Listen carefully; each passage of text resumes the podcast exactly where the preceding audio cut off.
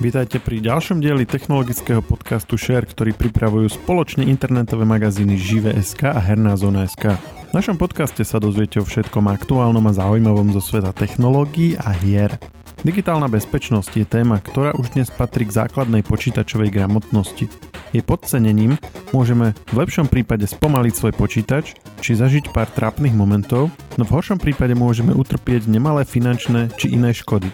Ktoré sú základné bezpečnostné pravidlá, na ktoré treba myslieť? Ako nastaviť nové zariadenie? A na čo dať pozor, pokiaľ dávame nové zariadenie deťom? O tom sa rozprávam so šéf-redaktorom magazínu Žive.sk Filipom Hankerom. Ja som Maroš Žovčin. Už dlhšie sme v našom podcaste chceli hovoriť o bezpečnosti pri používaní elektronických zariadení i online bezpečnosti. A rozhodli sme sa, že pripravíme jeden podcast, v ktorom to bude sumár zásad, ktoré k tejto téme patria a ktoré je vhodné dodržiavať. Najskôr budeme hovoriť všeobecne o tých najdôležitejších veciach, na ktoré by každý používateľ mal dbať. Zamerieme sa tiež na nové zariadenia a na to, ktoré bezpečnostné prvky pri nich je vhodné využiť a mať aktívne a ako ich nastaviť. No a na záver budeme hovoriť aj o, tak povediať, špecialitkách, o niektorých menej známych spôsoboch, akými sa chrániť a o tom, ktoré z nich sú alebo nie sú vhodné aj pre bežných používateľov. Je tu s nami šéf-redaktor magazínu Žive.sk Filip Hanker. Filip, ahoj. Dobrý deň. Filip, povedz nám na úvod, čo je najdôležitejšie, na čo si dať pozor pri používaní internetu. Tak predpokladám, že masívny problém, ktorý je vlastne dlhodobý, mnohoročný a ktorý býva často podcenený, uh, sú tie maily alebo teda linky v četoch. Či už príde mail s nejakou neznámou prílohou a niekto ju v dobrej viere otvorí alebo dostane nejaký odkaz cez populárne messengery, tak e, je blbosť akokoľvek toto otvárať, keď nepoznáte, čo to vlastne môže byť. A ešte stále, aj po tých rokoch, je vlastne tento spôsob asi ako hlavný e, vstup do toho počítača alebo do toho mobilu. Preto by som radil na úvod veľkú opatrnosť voči týmto kvázi neznámym prílohám, neznámym odkazom, aj keď ich pošle kamarát z Facebooku, tak e, za tým kamarátom môže byť práve nejaký hacker, ktorý práve ovládol konto toho človeka, alebo dnes už ani nie je taká živá osoba, ale namiesto teda živého hackera to môže byť nejaký robot, ktorý proste automatizovane získal prístup e, k tomu Facebooku a rozoslal na všetky kontakty takéto podozrivé správy. No a v prípade mailu ešte stále je to klasika, aj 20 rokov to funguje e, kvázi naimitovať nejaký známy problém typu nejaká faktúra alebo nejaký dobrý obežník, niečo vtipné a pripojiť nejakú prílohu, ktorá sa tvári ako legitímna, ale predsa len obsahuje nejaký škodlivý kód. To je taká nestarnúca klasika.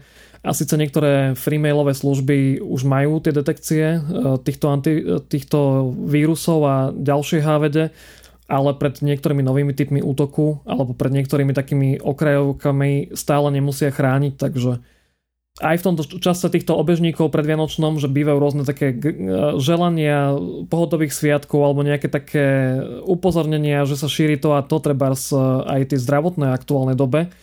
Veľmi by som váhal s vôbec nejakým kliknutím na niečo neznáme a ešte keď sa to zdá povedomé alebo treba ten odosielateľ je naozaj známy, tak by som sa nejakým spôsobom uh, dvakrát uistil, že mi to poslala dotyčná osoba, alebo uh, si dobre prečítal by som si tú samotnú správu, treba na tom messengeri, alebo v tom maili, ale už neklikol na jej prílohu. Čiže jedna vec je, že je tam príloha a stiahne sa ti priamo do počítača nejaký uh, škodlivý program. A čo keď sú tam linky, alebo je to v tom messengeri, ako si spomínal, tak tam nevždy sa dajú dať prílohy, tak sú tam nejaké linky, čiže je nebezpečenstvo už len uh, akože kliknúť na niečo a ísť na tú stránku, alebo musím tam potom aj niečo stiahnuť ešte?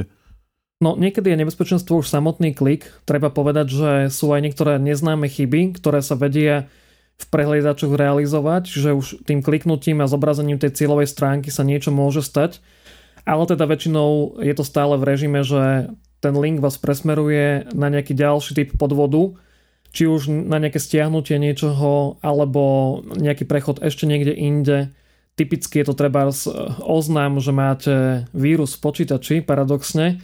Čiže na tej linke sa dozviete, že musíte urychlene inštalovať nejaký antivírus, no a ten, čo vám tam poradí, ten záškodník, je práve tá nebezpečná aplikácia. Čiže veľa ľudí si vlastne stiahne dovnútra dobrovoľne v nádeji, že niečo odstráni, ale to neplatí, práve naopak. Alebo aj na tých linkoch nejaký iný typ podvodu, ktorý vás treba znúti poslať nejakú drahú SMS-ku, aktivovať nejakú službu, alebo od vás láka nejakým spôsobom osobné údaje. A to nemusia byť ani platobné údaje, to môžu byť e, údaje, ktoré potom tí hackeri ďalej zneužijú pri nejaké krádeži identity, čiže tie linky sa tvária tak nevinne, ale môže tam byť na to v tom cieli kadečo a nikdy neviete, čo presne. Čiže veľmi veľa správ mi aj tento rok chodilo od mojich kontaktov, ktoré, ktoré jednoducho e, potom po pár dňoch písali spätne, že to konto bolo ovládnuté na nejaký čas a vtedy ten dotyčný človek kvázi, alebo ten robot za ním kvázi v snahe niečo ďalej šíriť, posielal hromadné správy s takýmto e, kvázi neželaným obsahom. A to sú teda väčšinou uh, roboty, hej, nie je to konkrétny človek. Keď, lebo viem, čo myslíš presne aj mne, viac, ako pod chvíľou niekto na Facebooku sa nájde, ktorý od, odrazu chodí, začnú chodiť čudné správy a potom po nejakom čase sa ozve, že niečo sa, že mu, že mu akože sa zvykne povedať, že, že mu hackli Facebook alebo tak. Tak toto môžeme iba odhadovať, nie som bezpečák, ale čo vieme, tak aj keď na úvod je niekedy, alebo veľmi často nejaký reálny človek, ktorý si dá tú námahu a dokáže nejakým spôsobom ovládnuť to konto daného človeka, tak už potom tie správy e, kvázi píše robot, rozosiela robot a aj na ne odpovedá robot, ale teda v režime, že keď na to odpoviete nejakým podozrením, že, že čo je to za správu, prečo mi to píšeš a podobne, tak on je schopný ešte pomerne dobre odpovedať, že však e, niečo, čo dáva aspoň na oko zmysel, hej, treba, že treba zneváhaj a preklikni sa, je to teraz uh, horúce, alebo je to teraz dôležité, alebo že nemám čas, ale klikni tam, alebo podobne, hej, že dokáže ten robot s, s tým človekom aj konverzovať. Tým sa dostávame k ďalšej veci, že čo máme spraviť, aby akože než náš známy bol takto v odzovkách hacknutý, ale že aby sa to nám nestalo s našim napríklad Facebookovým alebo už akýmkoľvek iným účtom. Toto je veľmi dobrá téma a je to šanca povedať si na obod, že ako sa veľmi často ten hacker dostane do toho účtu, lebo sú určite aj prípady, kedy sa hacker dostane k nejakému heslu od Facebooku alebo od iných sociálnych sietí, ale gro, pokiaľ vieme, e, prebieha tak, že sa niekto dostane k vašej mailovej schránke. Na konci dňa, ak máte Facebook registrovaný pred 10-11 rokmi alebo aj inú sociálnu sieť, tak e, netreba váhať e, s nejakou ochranou to, tej mailovej adresy, ktorá je na to naviazaná. Ale najčastejšie samozrejme je veľký problém to, že veľká skupina obyvateľov alebo teda ľudí používa také tie veľmi časté heslá typu 1, 2, 3, 4, 5 alebo 4, 5, 6 alebo svoje vlastné mená alebo niečo z najbližšej rodiny, teda nejaké mená detí trebárs alebo používajú proste nejaký iný známy fakt, kedy hacker z okolia alebo hacker, ktorý si vás kvázi vylustruje na internete, potom vie pár pokusmi preveriť, či takéto heslo jednoduché nemáte a veľmi často sa stáva, že proste sa trafí. A existujú každoročné také rebríčky hesiel, že ktoré nedávať a veľmi často sa opakuje vyslovene pár reťazcov. Nechcem ich tu teraz menovať všetky, ale sú veľmi takého jednoduchého charakteru. Buď nejaké postupky čísel alebo písmen, alebo sa ten používateľ proste si zadá svoje vlastné meno a priezvisko dokopy a podobne, čiže e, veľmi veľa ľudí sa dá kvázi takto typizovane nachytať, že iba e, človek poskúša pár kombinácií a už to heslo človeka má. No a nejaké takéto databázy hesiel aj unikli. Napríklad aj Google Chrome to myslím upozorňuje, keď sa prihlasuješ nejakým takým heslom, tak ti povie, že zmen si ho, že už je v nejakej databáze. Uh, Apple to má tiež, či na Macoch, či na iOS, v Safari to je integrované. Uh, myslím, že sú aj také weby nejaké, kde si to vieš zadať, akože svoje údaje a ono ti povie, že či, či niekde už unikli. Presne tak, tých webov je viacej, treba si vygoogliť a, a pozrieť. Uh, samozrejme, oni tam majú isté úniky tých uh, väčších typov, takéto ce, tie celosvetové, ale nie také možno lokálne, ktoré, o ktorých sa možno vie menej alebo sa ani nevie. Čiže eh, napriek tomu, že možno máte pocit, že ste mali dosť silné heslo, a, ale dlhšie ste ho nemenili, je možno dobré si na tie sviatky nastaviť nejaké e, naozaj náhodné, to znamená, že rôzne čísla, písmená, aspoň jeden nejaký špeciálny znak, treba sa hviezdičku alebo čiarku, alebo e, keď už teda inklinujete k niečomu, čo sa dá ľahko zapamätať, tak aspoň potom to ako keby okoreniť niečím, typu nebude to iba nejaká veta z pár slov, ale medzi nimi bude nejak náhodne čiarka alebo nejaká číslica, o ktorej vy teda budete vedieť a bude to ľahké tam do toho e, pri písaní hesla jednoducho dať. Ale tie slovníkové útoky, ktoré teda triafajú hesla, a ani tí hackeri, ktorí sa akože manuálne zamýšľajú nad tým, že čo by ste tam mohli mať, už tým pádom nebudú tak e, šikovní, lebo jednoducho to, táto kvázi sol, toto osolenie toho hesla uh, už uh, môže byť naozaj rôzne a to je ťažké nejakým spôsobom uhádnuť a lámať. Hej? Čiže stačí možno jeden nejaký špeciálny znak alebo nejaká číslica alebo nejaké písmenko navyše v tej nejakej fráze, v tej nejakej vete alebo v tej nejakej kombinácii a už je tá ochrana podstatne vyššia.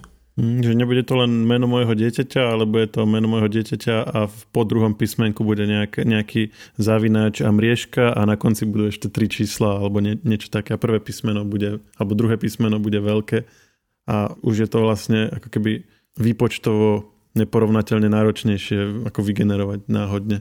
Presne tak. Nestačí tam naozaj hodiť nejakú jednu jednotku pri mene dieťaťa alebo jeden špeciálny znak pri nejakej vete to ešte je nejaký potenciál, že niekto možno mu to napadne, alebo že to nejakým spôsobom náhodne trafí, ale tých znakov teda ideálne viac. No a čo sa týka pravidel na tie hesla, okrem samotného hesla bývali služby, ktoré mali aj tzv. obnovu hesla cez nejaký záložný mail alebo cez e, nejakú, nejaké odpovede na 3-4 otázky, hej. Možno niekedy iba na jednu otázku. Čiže aj tam je dobre to spätne preveriť e, a vlastne minimálne nejakým spôsobom aktualizovať tie nastavenia, lebo keď si naozaj ste stvorili mail pred 20 rokmi a boli tam tri otázky a dnes tie údaje o vás každý vie, lebo ich proste verejne vidí na Facebooku a keď ich nevidí, tak sa k ním vie nejako dostať, tak už možno nie sú tie odpovede to práve na to zabezpečenie a niektoré služby aj dnes ešte naozaj umožňujú po zadaní týchto všelijakých záložných spôsobov to heslo obnoviť alebo zobraziť dokonca Uh, nikdy neviete, čo tam je vlastne historicky nastavené po takom dlhom čase, alebo teda veľmi často si nemusíte pamätať, takže radšej sa tej ochrane možno treba aj na tie sviatky trošku povenovať a kvázi na, nároky dopredu si to zazichrovať do tej budúcnosti. Veľa služieb má už dnes aj do dvojstupňové prihlasovanie, že naj, najskôr dáš heslo a potom musíš ešte niečo urobiť, buď uh, nejaký kód z SMS-ky opísať, alebo sú nejaké apky na to, kde, kde ti vyhodí nejaká notifikácia, ktorú potvrdíš cez telefón toto odporúčaš, alebo, alebo je tam nejaká zdravá miera, že kde áno, kde nie?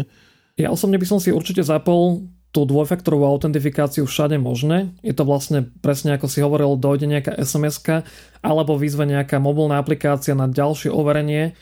To znamená, že keby niekto aj prekonal heslo, čo sa naozaj stáva, aj nám v redakcii niekoľkokrát do roka príde notifikácia, že sa niekto z nejakých tretich krajín, teda z Ázie, snažil prihlásiť do našich účtov a zastavila ho až táto ďalšia, ako keby druhá e, ochrana nastavená. Ono vlastne v praxi sa to veľmi e, často to nastaviť práve na tú SMS-ku. Dojde vám SMS-ka, opíšete nejaký kód a ste vnútri tej služby, no a potom nejaký čas sa na danom zariadení tá sms jednoducho nevyžaduje. Niekedy aj celé mesiace. Lebo to zariadenie už je vlastne brané ako overené, odtiaľ chodíte bežne na internet, tam nie je podozrenie, že by mohlo byť niečo zlé.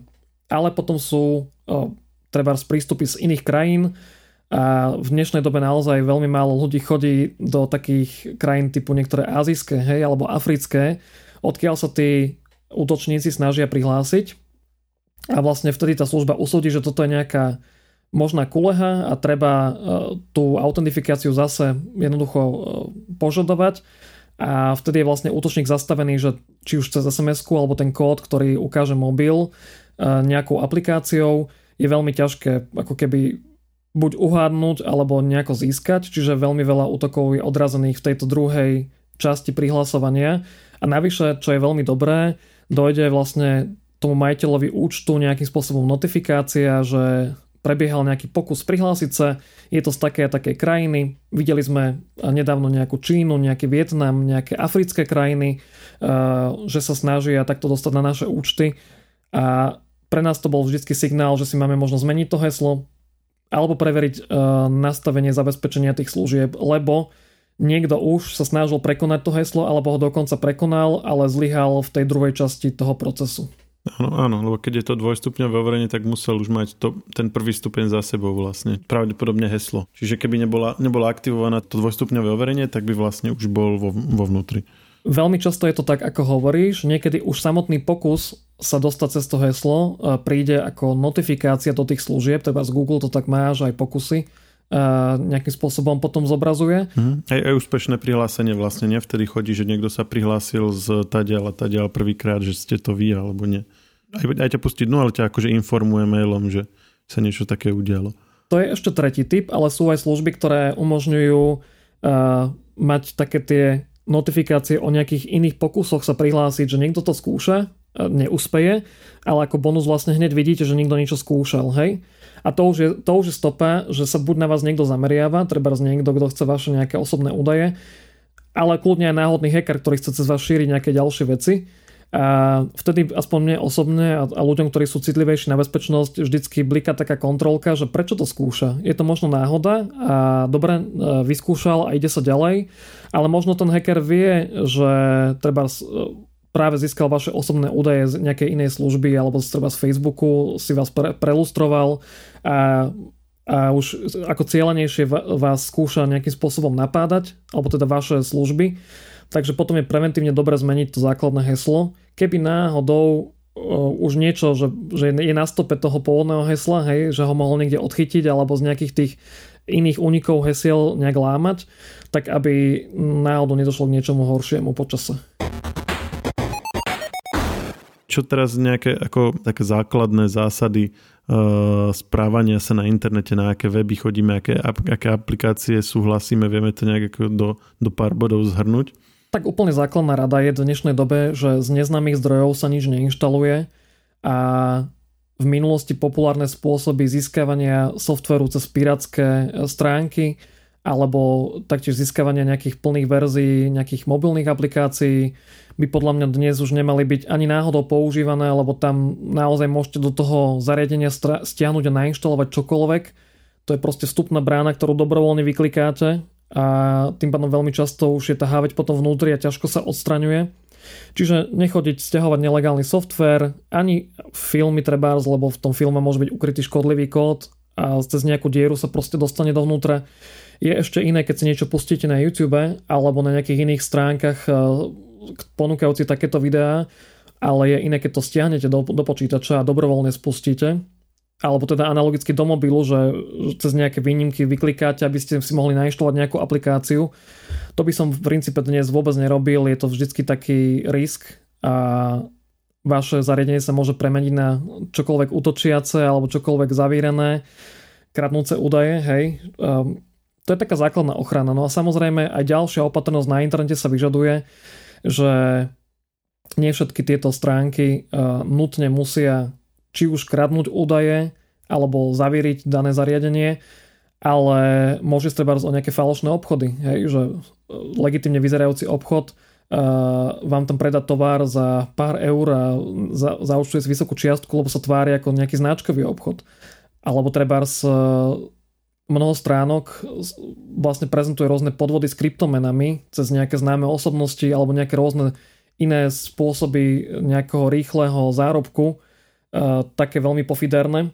Čiže chcem tým vlastne povedať, že nie každá stránka môže byť záškodnícka, ale ten link z nejakého neznámeho zdroja, alebo teda nejaké to surfovanie, snahe stiahnuť nejaký pirátsky systém, pirátsky software, môže skončiť aj na takejto stránke a zbytočne budete potom obťažovaní takýmito kvázi fejkovými vecami, pričom v lepšom prípade prídete len o čas a v horšom prípade sa to naozaj môže nájsť nejaký škodlivý kód, ktorý za istých okolností dokáže z toho prehliadača a z tej stránky spraviť aj nejakú vstupnú bránu niečomu horšiemu. A to nikdy neviete v princípe, že sa to nemôže stať, lebo veľmi veľa chýb bezpečnostných je v nejakom krátkom čase aj takých, že na to neexistuje záplata, ani sa o nich nevie. Čiže to, že teraz váš prehliadač, či už na počítači alebo v mobile, nemá nejakým spôsobom nahlásené nejaké horšie chyby, neznamená, že tam niekedy nie sú. Hej? A tým pádom by som sa takýmto webom všeobecne vyhol. Bývajú ešte populárne jedny stránky, už som o nich hovoril, ale treba ich ešte špeciálne vypichnúť. Sú to stránky, ktoré hlásia, že váš mobil alebo váš počítač je zavírený. Oni buď ponúkajú falošný antivírus, alebo v lepšom prípade e, nabadajú na aktiváciu niečoho, čo je aktivované za zdrahú SMS-ku. Jednoducho v žiadnom prípade sa nenecháte nachytať, že vám práve váš prehliadač mobile alebo na počítači hovorí, že váš systém je zavírený a má toľko a toľko vírusov a kolabuje a treba ho hneď opraviť cez ten spôsob, lebo to sú proste len e, vizuálne inzeráty, ktoré podvádzajú, ktoré zasypú používateľa oknami a treba to rýchlo čo, čo najskôr zavrieť. Ak to neviete zavrieť, tak uh, skúste niekoho v okolí, kto to zavrieť vie. Oni sú veľmi dotierne a väčšinou keď zavriete jedno okno, tak ešte skúšajú zobraziť ďalšie a ďalšie, ale nemajú s nejakou reálnou ochranou počítača nič spoločné. A práve toto býva ďalšia vstupná brána do počítača, že netreba uh, tam čokoľvek na základe týchto rád inštalovať alebo posielať nejaké SMS-ky, pretože či už dojdete o peniaze, alebo si tam dáte nejakú HV dovnútra, jedno horšie ako druhé všakže. Poslednou dobou, čo som si všimol, že napríklad e, ti do iPhoneu vloží externý uh, zdieľaný kalendár, na čo je ako úplne, úplná taká ako šialenosť, lebo tam je aj dosť problém nájsť, že kde sa to vlastne vymazáva. A to už pár ľudí takto za mnou prišlo, že vlastne ani netušili, že jak to odtiaľ dať preč. Určite hackery inovujú a tie podvody sa stále ďalšími a ďalšími spôsobmi snažia nejakým spôsobom pretláčať. Externý kalendár je vec, o, o ktorej som nemal tušenie, ale dobre vedieť. E, určite je viacero typov ďalších podvodov, o ktorých aktuálne nemáme tušenia a, a predsa len tam sú. Veľmi často sa napríklad stáva, že po celých mesiacoch alebo rokoch sa nájde v niečom nejaká trhlina a pritom to bolo považované za bezpečné a tí hackery to vedeli už zneužívať, len to jednoducho žiadna taká tá antivírusová firma nezachytila, alebo to bezpečáci vo svete jednoducho nemali o tom tušenie. Hej? Čiže to, že nejaká, nejaký spôsob je teraz pomerne bezpečný pri nejakých otváraní, otváraní stránok a podobne neznamená, že tam nie je niečo také skryté. Ja by som si predsa len dával pozor pre, v prípade hociakých neznámych webov a radšej na ne nešiel. Pokiaľ išiel, tak jedine s kvalitným antivírusom, k tomu sa o chvíľku vlastne dostaneme a stále treba zvažovať, že v Google nejaké také tie odkazy, ktoré sa tvária pofiderne a slubujú nejaké bezplatné zárobky alebo bezplatný software alebo niečo, čo sa inak platí alebo nejaké wow veci aktuálne horúce, e, tam treba naozaj obozretnosť. Aj tie aplikácie samotné, hlavne ako pri systémových aplikáciách tým veľa nevymyslíme, alebo tie už sú v systéme, ale aplikácie tretich strán tiež môžu mať často aj neumyselne nejaké zraniteľnosti, prípadne, prípadne aj umyselne niekedy. Že je aj toto taktika, že, mm, alebo ako sa ty rozhoduješ, že ktoré aplikácie si do, do zariadenia nainštaluješ a ktoré nie s ohľadom na bezpečnosť? Tak mobily to majú veľmi dobre ošetrené, sú tam oficiálne aplikačné obchody, najčastejšie Google Play, pri Androide a analogicky pri iOS e, Applecký obchod treba využívať. Rôzne pokusy dostať do mobilu, rôzne aplikácie z iných strán, tam by som bol veľmi opatrný. Stáva sa, že nejaká svetová služba uvoľní aj iným spôsobom aplikáciu, ale v princípe ak neviete, prečo sa vám zrazu nejaká aplikácia ponúka cez nejaký iný zdroj než cez oficiálny obchod tých spoločností, tak by som to na vašom mieste neinštaloval lebo tak stále to môže byť nejakým spôsobom zrovna útok nejakého záškodníka a podobne. Preto sa vlastne pri tých mobiloch a pri týchto systémoch spravili oficiálne obchody s aplikáciami, aby tam bolo aspoň základné overenie, že vydavateľ je proste povinný to tam vložiť, skontrolujú to nejaké mechanizmy viacerých antivírusov pri tých, priamo pri tých vydavateľoch, pri tých spoločnostiach, ktoré sa teda o tieto obchody starajú, či už Google alebo Apple najčastejšie a až potom je tá aplikácia zaradená do nejakej distribúcie a aj následne sú pravidelne tie aplikácie preverované a keď im niekto niečo nahlási, že s tou aplikáciou nie je v poriadku, tak po krátkej dobe vedia zakročiť, zakročiť a tú aplikáciu zmazať alebo teda pozastaviť do vyriešenia problému. Kdežto pri tých náhodných e, zdrojoch typu, že niekto vám pošle nejaký link, že tu je super aplikácia na čokoľvek, alebo je to jej plná verzia, a nemusíte platiť, alebo je to nejaká nová verzia, pričom v obchode ešte nie je, ale vy si ju môžete nainštalovať. Tam treba maximálnu opatrnosť a pri e, bežnom používaní by som to naozaj ani nerobil, lebo na konci dňa to skôr e, zavania podvodom ako, ako akoukoľvek legitimitou. Pri počítači je to o niečo horšie, aj tam má napríklad operačný systém Windows nejaký aplikačný obchod, ale ešte stále funguje taká tá klasika, teda googlenie nejakých softverov a ak náhodou takéto niečo, že e, treba robiť, tak by som sa orientoval buď teda na oficiálne stránky priamo výrobcov toho populárneho softvéru, alebo minimálne na nejaké také svetové rozcesníky tých aplikácií, odkiaľ ich stiahovať. ale asi nie na nejaký náhodný odkaz Google, ktorý imituje uh, nejakú dobrú aplikáciu, vy ju nepoznáte a ani není nikde odporúčaná táto konkrétna stránka, pretože je to opäť vlastne možná vstupná brána pre nejaké záškodnícke aplikácie.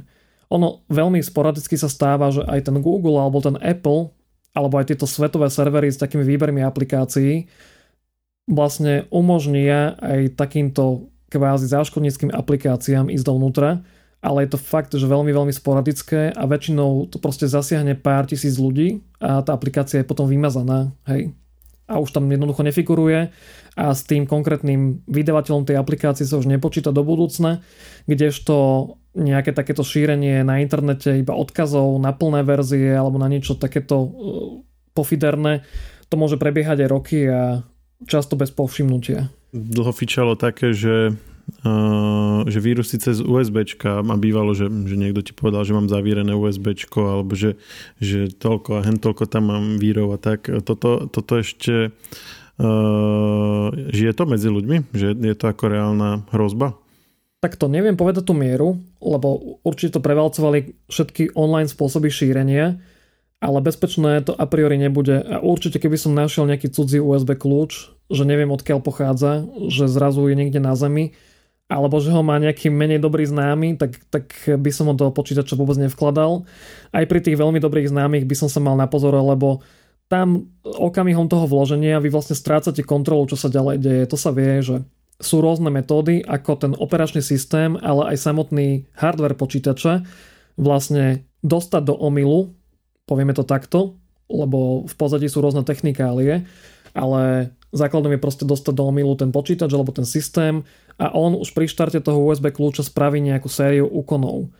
Vieme napríklad o kľúčoch, ktoré sa na tieto účely predávajú, stoja niekoľko desiatok eur a vlastne po spustení sa vám javí nejaký úložný priestor, nahráte tam kľudne fotografie alebo si niečo skopírujete, ale v pozadí dokáže prebehnúť hociaký program alebo hociaký skript, kde sa dá nadefinovať čokoľvek. To znamená odoslanie ľubovoľných údajov, ľubovoľných súborov alebo skopírovanie niečoho, Určite netreba byť paranoidný, že teraz na vás každý z nami bude útočiť všakže, ale e, stále táto miera šírenia funguje. A teda antivíry vedia spraviť dobrú robotu, že väčšinu týchto kvázi útokov úspešne zablokujú, ale stále je teda istá šanca, že tam bude niečo neželané. Je samozrejme rozdiel, keď ste nejaká známa osobnosť alebo nejaký boháč, ktorý teda má zvýšenú šancu, že na neho budú útočiť a teda bežný človek, ale nebral by som to na ľahkú váhu, lebo naozaj vložením toho USB, alebo aj treba z pamäťovej karty sa proste spustí v tom systéme séria úkonov, ktoré môžu ako keby nepozorovane spraviť doslova čokoľvek. Osobne, keď mi dojde neznámy kľúč, tak ho do počítača nedávam a využívam proste ľubovoľnú online formu poslania dát, kedy poviem tomu dotyčnému človeku, že to, čo mi chcel proste poslať e, cez USB, nech nahrá na ľubovoľný úložný priestor na internete, sú tam mnohé aj zadarmo alebo za nízky poplatok, ale tá základná kapacita je skoro vždy zdarma, či takto si viete preniesť čokoľvek potrebujete a nemusíte vkladať nejaký cudzí kľúč, lebo nikdy neviete, či, či, či pred tým známym ho niekto iný nemal, alebo či ten známy treba nebol pred mesiacmi, rokmi na zavírenom počítači, alebo eh, či mu tam niekto niečo ako keby nenahral v, v nejakej nepozorovanej chvíli. Samozrejme šanca je extrémne eh, nízka, že to tak bude, ale na čo sa ohrozovať zbytočne aj pri veľmi nízkych šanciach. Niekto si kúpi nové zariadenie, či už notebook, e, stolný počítač, e, smartfón. Najskôr dajme ten, že notebook a stolný počítač a smartfóny budeme ako keby v druhom kroku riešiť. E, z hľadiska bezpečnosti, čo tam má všetko spraviť? Antivírus, je to niečo, čo sa riešilo akože pri starých Windowsoch a tak, alebo stále je to ešte dôležitá vec, takisto firewall a vymenuj ty, že čo všetko by tam ešte mal, na, na čo mal mysleť. Tak ak sme na klasickom počítači s operačným systémom Windows, tak už tam nejaká základná ochrana v súčasnosti je. Treba povedať, že základná, to znamená, že stále sa dajú kúpiť rôzne bezpečnostné balíky, alebo sú niektoré aj zdarma, ktoré teda e, tú ochranu počítača zásadne zvýšia. Či už teda tým, že majú lepšie detekčné mechanizmy, alebo ak aj nie, tak majú proste rôzne také doplnkové softvery, typu na ukladanie hesiel alebo na nejakú inú bezpečnosť Čiže vysoko odporúčam do nového zariadenia dať takéto niečo. Dokonca nie len na počítači z Windows, ale treba aj na mobile s Androidom. Je to opäť otvorený systém, e, ktorý dokáže jednoducho prevádzkovať dlhodobo nejaký antivírus bez toho, aby ste mali nejakú veľmi zníženú rýchlosť. Nebývajú tie útoky na tie mobilné Androidy veľmi časté, ale zase nie sú ani také, že nemožné. Čiže nejaký základný antivírus veľmi často bezplatnej verzii sa tam jednoducho veľmi silno odporúča dať. Tá inštalácia je niekoľko minút, aj na tom počítači, aj na tom mobile a vlastne dosiahnete základnú mieru ochrany, ktorá by mala na dlhodobé bežné využívanie počítača dostačovať. Čiže tam by som naozaj neváhal, na okrem toho, že teda ich tam nahodíte, je veľmi dobré aj aktualizovať systém, či už pri tom prvotnom používaní počítača, že vlastne necháte ho hodiny bežať a on sa celý zaktualizuje a všetky tie vylepšenia z posledných mesiacov tam prídu dovnútra, alebo rovnako aj mobil, teda, že necháte, nech sa všetky tie updaty stiahnu, lebo kým to zariadenie bolo niekde rok, dva, alebo treba iba niekoľko mesiacov v krabiciach, tak uh, za ten čas sa odhalilo povedzme dosť veľa aj týchto bezpečnostných dier a iných zádrhelov, ktoré tam treba riešiť. Takže je dobré mať ako keby na úvod pár hodín takých, že, že sanačných a všetky tie updaty dostať dovnútra pred nejakým reálnym ďalším používaním. No a samozrejme e, v prípade iPhoneu od Apple a teda analogicky macOS e, tam antivíry konkrétne nie sú, ale to neznamená, že by tá obozretnosť mala byť že menšia. Tiež by sme tam minimálne vedeli odporučiť e, dať si poslednú verziu toho operačného systému, vrátanie teda aktualizácií dovnútra, aby sa potom nestalo, že niečo bude neušetrené. Tak sme tým pádom vyriešili aj tie smartfóny. Poďme teraz ešte osobitne na zariadenia pre deti. E, sú také rôzne detské módy alebo tie mm, nejaké obmedzenia niektorých e, funkcií, webov a tak. Z hľadiska bezpečnosti zvykneš tomuto tiež venovať pozornosť? tak určite keď sa kúpi nové zariadenie pre deti, mali by mať nejaké také osekané možnosti toho používania. Ja som si tento týždeň vyskúšal vlastne inštaláciu nového mobilu s Androidom, kedy som hneď pri štarte našiel v položkách možnosť detského režimu, aj som mu teda využil. A je to niekoľko minút vlastne takých kliknutí, alebo ako to nazvať, a po nich máte špeciálny režim toho systému zapnutý automaticky.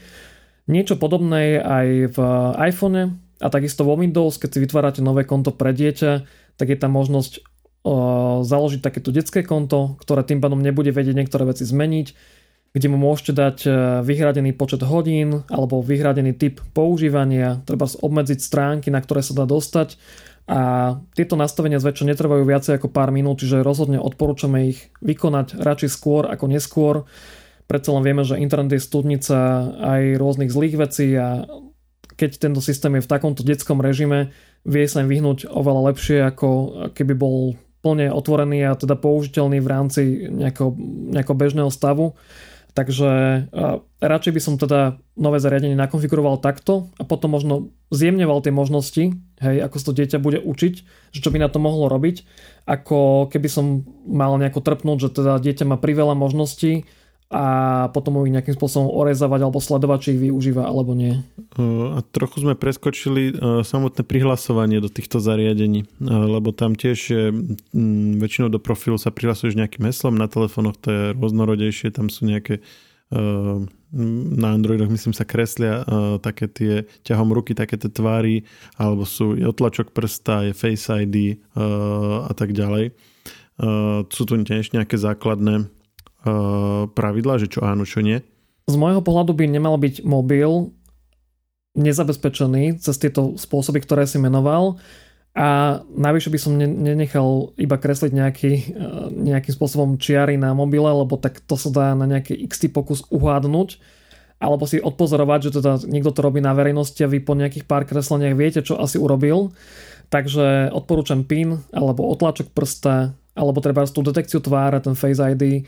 Uh, určite nenechať mobil len tak, lebo v okamihu straty alebo ukradnutia by mal ten útočník všetky kontá prihlásené ako na podnose. Mohol by si dáta skopírovať, uh, dokonca by sa cez váš mail v tom mobile vedel dostať aj do iných služieb, ktoré, ktoré na tom mobile nie sú a to sú často aj, aj veľmi závažné služby, hej, ktoré slúžia ako obnova hesla práve cez ten základný mail používateľa. Čiže treba si uvedomiť, že mobil je dneska vlastne krabička, kde máte strašne veľa vecí, aj, aj súkromných, aj niekedy citlivých.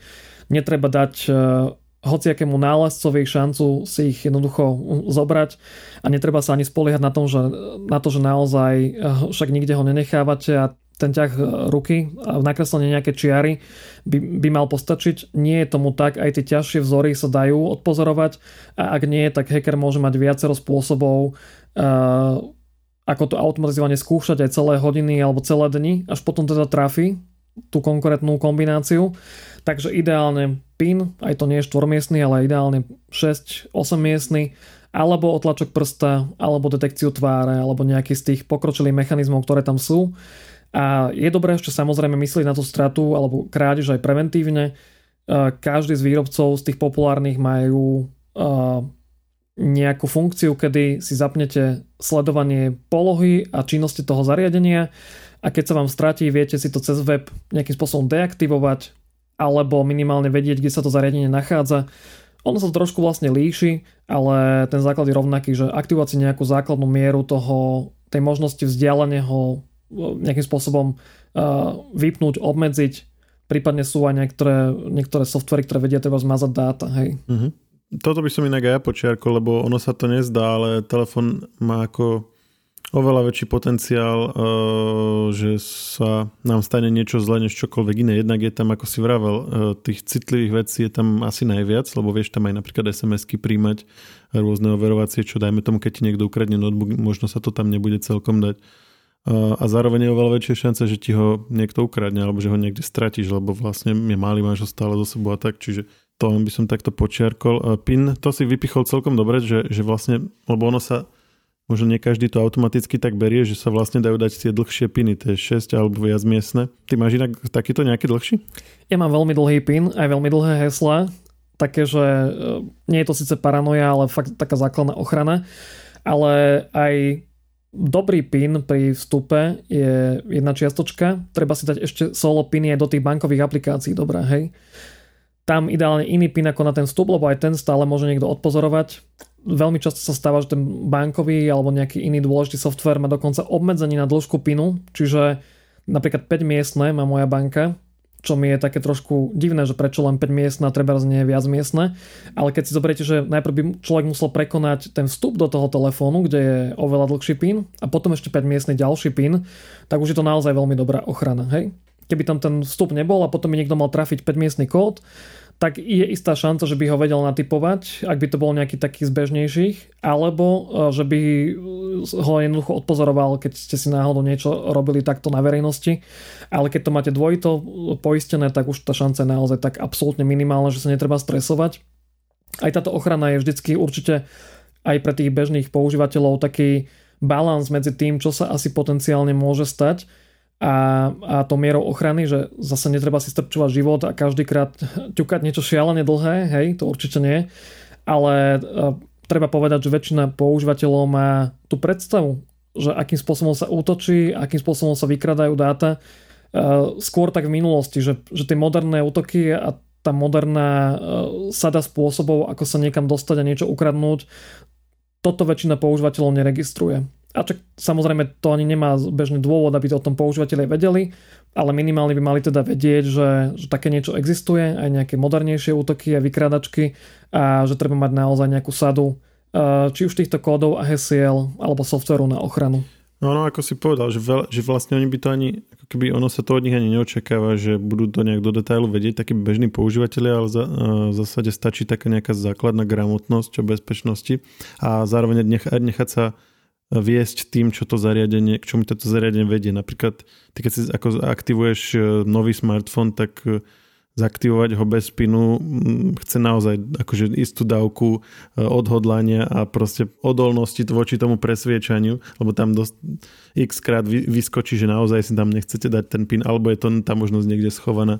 Čiže ono v podstate stačí častokrát dôverovať tomu, čo či to zariadenie, ako keby, k čomu ťa tak prirodzene vedie. Presne tak, ale vždy si môžeš povedať, že to nejako kvázi obídeš a ten pin nastavíš na 6 jednotiek alebo na 8 jednotiek alebo treba, keď overuješ e, otlačok prsta, sa veľmi často ľuďom stáva, že to nevedia trafiť tak, aby to zobralo hneď, čiže to nastavovanie po nejakej minúte dvoch vzdajú a je to veľká škoda, lebo stačí to naozaj urobiť len raz a už potom sa ten prst, ten otlačok berie prirodzene, že tá miera je veľmi vysoká tej akceptácie, ale na úvod to chce všetky možné smery, aj, aj z hora z dola, takže býva to naozaj zdlhavé a je tam istá tendencia tých ľudí e, preskočiť to, vidím aj podľa môjho okolia, nie je to rozumné spraviť práve naopak. Treba to pretrpieť, tých 10 minút si na úvod na nastavenie mobilu nechať, možno ďalších 5 na inštaláciu tých eh, bezpečnostných eh, aplikácií alebo na nejaké ďalšie nastavenie a potom už to roky spokojne používať.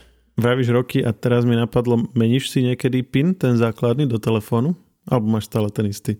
Ja si mením PIN pravidelne. Sú niektoré služby, ktoré k tomu aj vyzývajú, či už na zmenu hesla alebo PINu. Ak nie, tak by určite mali tým, že ak si vytvoríte unikátny PIN, tak možno ani netreba veľa, že tam zmeníte jedno číselko, hej. Vy viete, ktoré a ste chránenejší, ako keby ste to roky nemenili. Sme povedali v úvode, že, po, že také ako špecialitky na, na záver spomenieme. A taká, ktorá sa často opakuje je dávať si pozor na verejné Wi-Fi siete a pokiaľ možno vlastne bývajú aj také rady, že vôbec ich nepoužívať. Tvoj postoj k tomuto aký? Ty ich používaš alebo, mm, alebo nie? A prečo teda hlavne? Musíme asi vysvetliť, že prečo by to malo byť nebezpečné. Takto snažím sa Wi-Fi uh, verejného typu nepoužívať. Je to sieť, ktorá, kde nemáte garanciu, čo presne je na druhej strane. Či už kto ju vlastne prevádzkuje, alebo ak aj viete prevádzkovateľa, či tam nie je náhodou niečo napadnuté, takže by to odchytávalo vaše údaje. To sa všeobecne vie a napriek tomu sú Wi-Fi siete také tie bezplatné, veľmi populárne. Ja teraz nebudem hovoriť, aby to ľudia že vôbec nepoužívali na nič. Uh, veľmi by som zvážil, či cez to odosielať nejaké citlivé údaje typu e, bankové veci alebo nejaké prihlasovanie sa do citlivých služieb. Ideálne by bolo, keby každý používateľ pri verejných sieťach mal aktivovanú nejakú veľmi dobrú kombináciu ochrany. Minimálne bezpečnostný balík, čiže antivírus a niečo, ale aj treba z, existujú tzv. VPN siete na surfovanie, kedy sa pripojíte k tej e, VPN sieti a už cez ňu surfujete ďalej, čiže ak by aj u poskytovateľa toho Wi-Fi bolo niečo nekalé alebo niečo, čo by sa snažilo odchytávať vaše údaje, tak vlastne táto sieť vás uchráni, lebo vlastne ten poskytovateľ uvidí len šifrované prenosy cez túto sieť. Ale tak e, to sa asi netreba domnievať, že každý si to teraz bude inštalovať, takže možno e, základom je, aby cez tú verejnú sieť bol prenášaný iba e, nevyhnutný set údajov, ideálne neškodné dáta typu, ja neviem, nejaké prehrávanie videa, hej. Ak stránky, tak cez HTTPS, to uvidíte pri prehliadaní, že je tam ten šifrovaný protokol HTTPS a aj to má také tie ikony typu ikona zámku alebo ikona niečoho s niečím zeleným, že je to v poriadku, buď vedľa adresy, alebo aj niekde inde to v prehľadači vypisuje, že to je chránený režim. Na konci dňa, keby niekto veľmi chcel, že sa zameria špeciálne na vás, tak tieto veci vie pri tých verejných Wi-Fi sieťach prekonať. Je to téma ešte na ďalšiu samostatnú debatu, ale zase tá miera toho rizika treba ju zvažovať. Ja len poviem takú anekdotu, že sám som kedysi využíval verejné siete viac a pred takými 12 rokmi, možno, že už to aj viacej rokov, už vtedy fíčali tieto podvody cez tieto typy sieti a dostalo sa mi do notebooku niečo, čo mi zmenilo jedny prihlasovacie údaje na svoje a som si to nevšimol, prihlásil som sa a bez nejakých väčších opisov. Žal som potom dôsledky tohto nerozvážneho kroku, takže nebolo to síce žiadna tragédia, bol to okrajový prístup niekam, ale už pred 12 rokmi tieto HVD existovali, číhali na používateľe na verejných sieťach, dokázali sa dostať dovnútra, ani neviem, cez akú chybu sa tá, tá vec dostala dovnútra. Jednoducho zmenila mi niečo a následne som nahral nejakú malú časť údajov niekam, kde som k tomu evidentne mal prístup nielen ja, ale aj iní ľudia a nevedel som naozaj kto. Tak som to potom rýchlo musel vypínať a kvázi ten celý systém som potom radšej odrezal a, a takzvané preinštaloval, aby to teda bolo od znovu ako keby od výroby. A treba si naozaj dávať pozor, lebo ono, tá verejná sieť je, je pekné, že umožní dáta prevádzkovať, teda prenášať bezplatne a nič nestojí, teda a je to rýchle, možno rýchlejšie ako mobilné dáta a neplatí sa teda ani pri veľkých objemoch typu videa, ale na druhej strane vy sa vlastne pripojíte k sieti, o ktorej nič neviete a ktorá keby odhaluje alebo teda, ktorá vidí niektoré služby toho systému, či už počítača z Windows alebo mobilu, čiže vie útočiť o niečo lepšie ako teda inými spôsobmi, hej? že ona vidí niektoré veci a sa k ním môže pokúšať pripojiť, hoci sa ako navonok nemusí nič žiať, čiže ja by som predsa len e, odporúčal tie Wi-Fi siete minimalizovať, že keď už ich musíte používať, tak fakt s veľkou mierou ochrany a iba na to, kde nemáte na výber. Ak, ak je na výber rýchle mobilné 4G alebo 5G pripojenie a neplatíte za dáta veľa alebo, alebo to máte v balíčku dát, tak radšej využiť túto mobilnú sieť, než sa pripájať na nejakú neznámu Wi-Fi. Ty si hovoril, že e, nechodí napríklad na internet banking, ale tam zároveň je to, čo si vravel, že tam má byť, čiže tam je ten HTTPS prenos, čiže aj keby odchytávali e, ten, tú, tú tvoju komunikáciu, tak vlastne je zašifrovaná, že nič z nej nezistia. Čiže aj tak to vadí? Aj keď si na toto akože dám pozor? Povedal by som, že to vadí. Samozrejme pri ideálnom stave, že je všetko šifrované a prenáša sa, tak to nevadí, ale sú rôzne spôsoby, ako, ako kombináciou vecí skúšať na to zariadenie v čase pripojenie na verejnú sieť útočiť a náhodou, keď by sa niečo podarilo, e, netreba to riskovať. Ten prenos do tej banky a vyriadenie si bankových vecí, to je naozaj dátovo nenáročný prenos, čiže dá sa od ľubovoľného mobilného operátora spraviť alebo cez teda domácu sieť a nechodiť zbytočne na hociakú verejnú Wi-Fi, ktorá môže byť aj takáto záškodnícka. Vieme to ako keby zoradiť podľa nebezpečnosti, že je menej nebezpečné ísť na Wi-Fi povedzme vo vlaku alebo v lietadle, než dajme tomu v kaviarni alebo v nákupnom centre.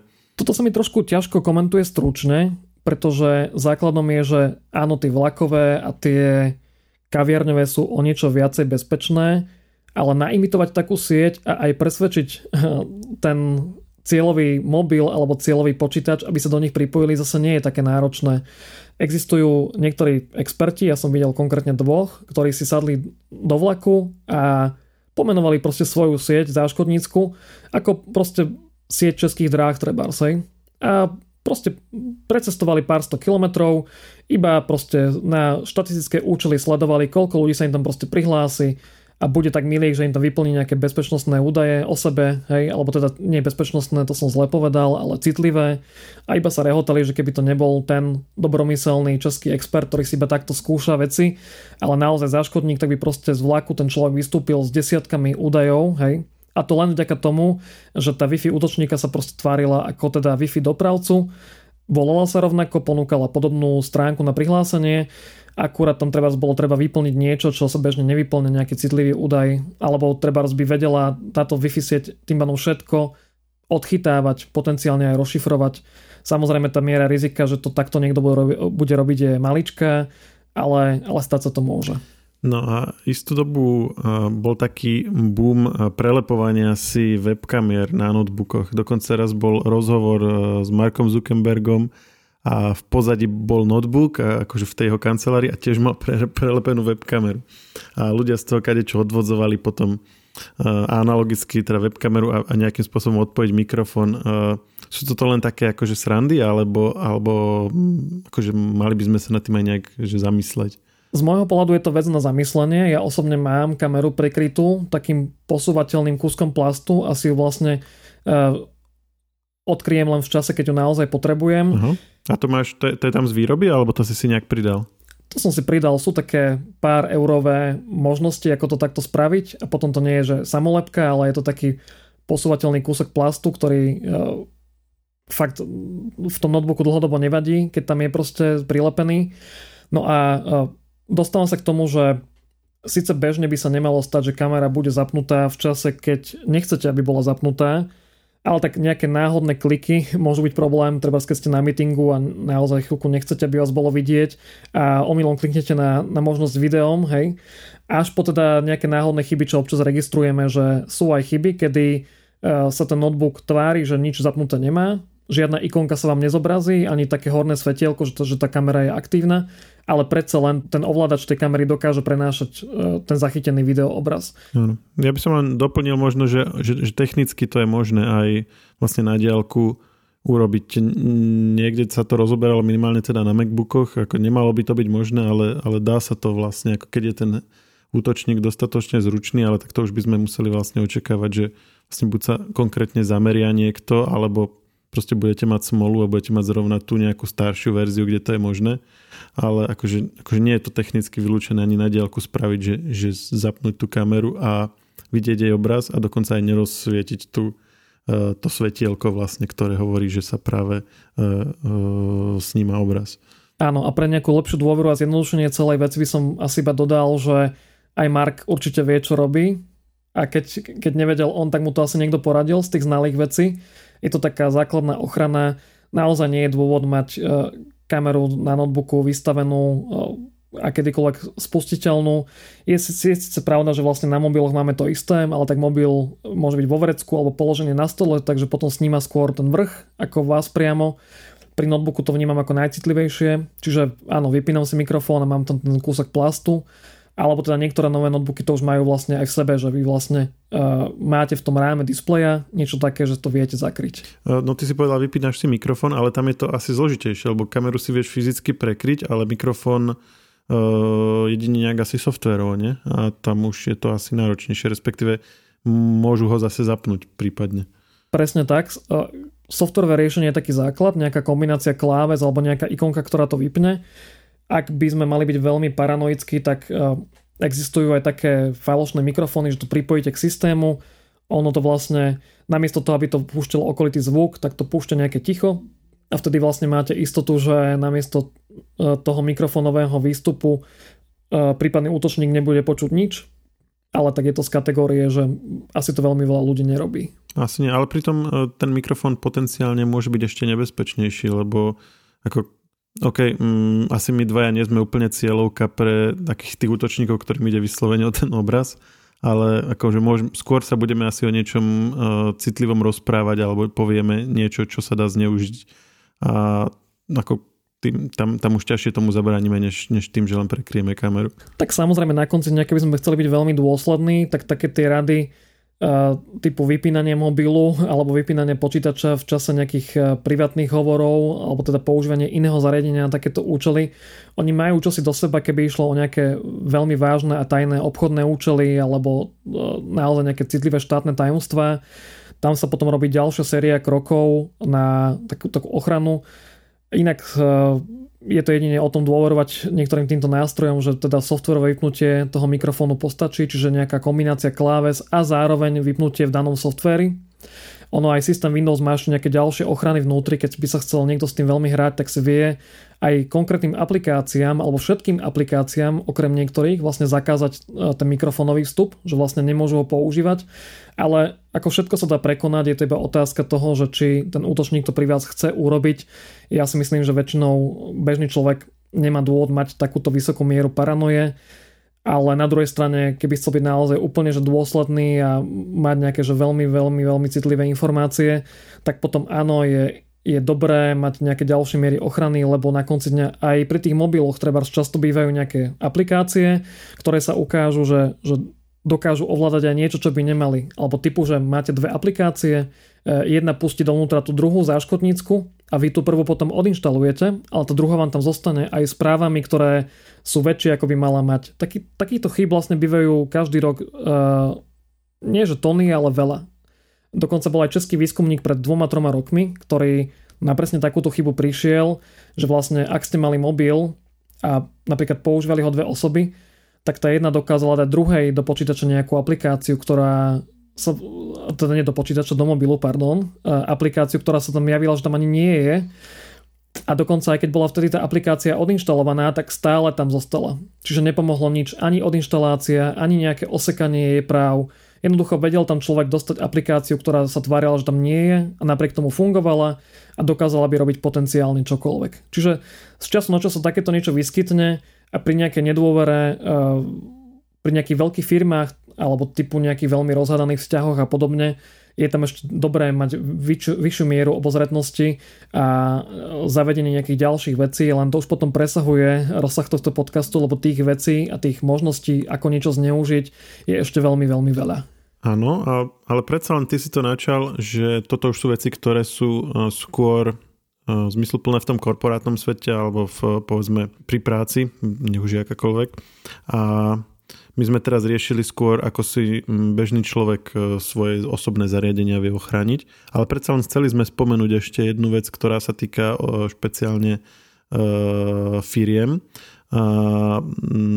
Bola tam nejaká konkrétna chyba, ktorá sa obzvlášť akože rozšírila nedávno, tak keď, keď už teda sa tomuto venujeme a toto je taká ako aktuálna vec, tak skúsme povedať, že o čo vlastne ide a čo treba spraviť. Veľmi stručne je to chyba, ktorá na serveroch a nejakých firmných pracovných staniciach, ale potenciálne aj na iných e, počítačoch aktuálne spôsobuje možnú dieru do systému. Veľmi veľa softvéru, najmä takého pre firmy, je, sa vlastne spolieha na taký jeden univerzálny prvok, on sa volá taká knižnica, ktorá sa volá že Log4j. Skrátka je to vlastne vec, ktorá je prítomná v mnohých programoch, je vnútri slúži na nejaké systémové veci a na konci dňa by ste o nej vôbec nevedeli nebyť tohto obdobia, pretože pred takými desiatimi dňami sa našla veľmi závažná chyba, ktorá sa už aj zneužíva, kde sú naozaj veľmi popísané rizika zneužitia, kde túto chybu vedia útočníci ako keby využiť priamo z internetu, pozrieť sa na ten systém, či to teda má e, v niektorom softveri prítomný a ak áno, tak teda priamo využiť e, tieto zadné vrátka do systému a urobiť tam čokoľvek.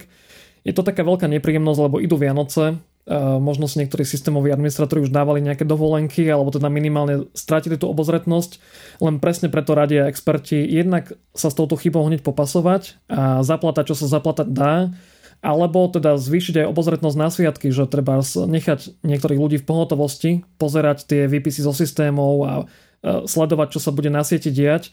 Netreba to podceniť. Ja by som tuto nerád zachádzal do nejakých detailov, lebo sú to vlastne ťažké systémové veci, ale vlastne majiteľom firiem alebo tým kvázi vyšším manažerom stačí vedieť to, že musia jednoducho uh, niektorých ľudí možno stiahnuť z dovoleniek alebo im teda uh, pripomenúť, že by mali tieto systémy aktuálne sledovať viac, alebo to minimálne nejako postrážiť, že sa to deje, že teda ten systémový administrátor alebo teda šéf eh, bezpečnosti alebo šéf IT sledujú, či tieto softvery sú zaplatané a vlastne či sú urobené niektoré kroky, aby kým tá zaplata tam nie je, aby tie systémy neboli napadnutelné. Lebo už sa šíri vo svete, eh, odborníci aj zo Slovenska hovoria, že je to otázka času, kedy to sem príde, alebo dokonca niektorí hovoria, že už to tu aj je, len e, nie o všetkom sa samozrejme hovorí, keď nejaká firma alebo nejaký úrad je napadnutý. E, veľmi veľa ľudí má istotu, že sa takto útočia na Slovensku. Ak nie, tak je to otázka dní, kedy sa začne.